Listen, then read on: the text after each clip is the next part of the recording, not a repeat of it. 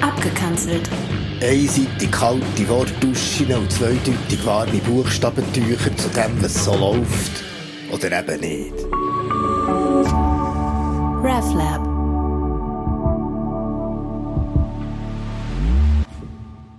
Achtsam was?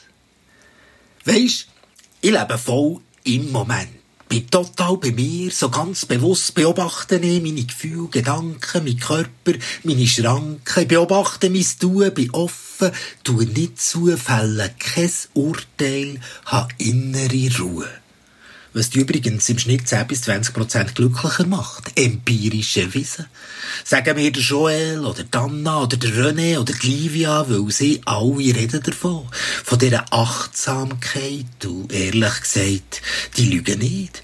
Die haben sich, seit sie achtsam sind, wirklich alle Feen verändert. Sie sind nämlich durchs Band hure langweilig geworden.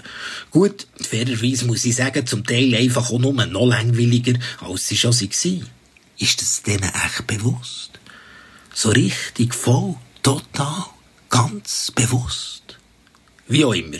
Achtsamkeit hat eine steile Karriere hinter sich und ihre Aktien auf dem Lebensratgeberindex sind ständig auf einem Allzeithoch. Und so machst du heute alles, aber auch wirklich alles mit ihr. Und die Liste, die jetzt kommt, ist googelt, nicht erfunden. Achtsam reden und zulassen, klar. Aber auch achtsam essen, achtsam Zähne putzen, achtsam streiten, für näher achtsam Sex zu haben, achtsam einzuschlafen. Gut, das ist in dem Fall auch etwas das Gleiche. Aber auch achtsam Veloflicken, achtsam planen, achtsam bauen. Das sind, glaube ich, nicht die, die den Übergabetermin einhalten. Item. Aber man soll also achtsam schauen, achtsam managen, achtsam predigen, bis, so heisst der Krimi, achtsam morden. Ganz abgesehen von der achtsamen Gruppenmasturbation, die sie hier in Zürich anbieten. Hm. Und ich, ich mache nichts von dem achtsam. Nicht einmal morden. Wenn schon vorsichtig, genau, aufmerksam. Aber woher kommt es? Warum wollen alle plötzlich achtsam sein? Was ist da dran und warum bin ich nicht dabei? Eben Anna. Anna hat gemerkt, dass sie den Job ein bisschen stresst, fühlt sich im Leben vollpresst, hat also achtsam ihren Hohlraum hineingelassen und hat auf 60% reduziert, für mehr Zeit für sich zu haben, von Donnerstag bis Sonntagabend, allein in ihrer zweieinhalb Zimmerwohnung, ich meine, kann man machen, aber jetzt, jetzt hat sie ziemlich Stress wegen den 60 Prozent, wie sie beim letzten achtsam Sitzen hat herausgefunden.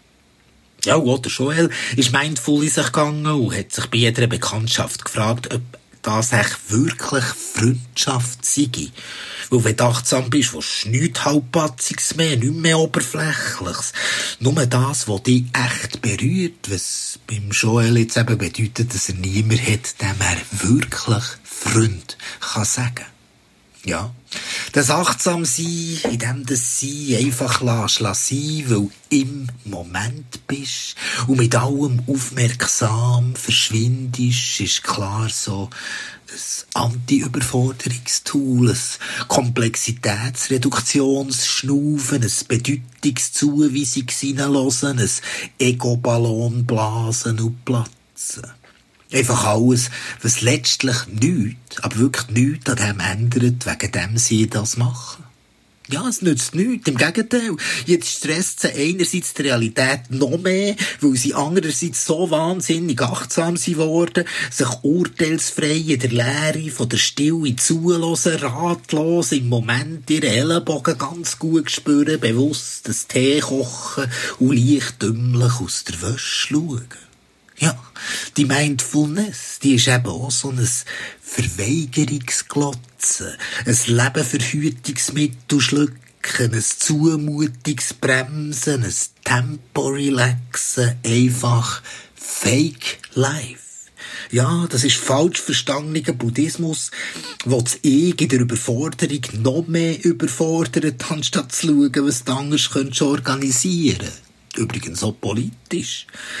Ganz abgesehen davon, ich meine, wir sind hier ja auf dem RefLab, ist achtsam sein auch nicht christlich. Nein, weil da bist nicht achtsam, sondern wachsam.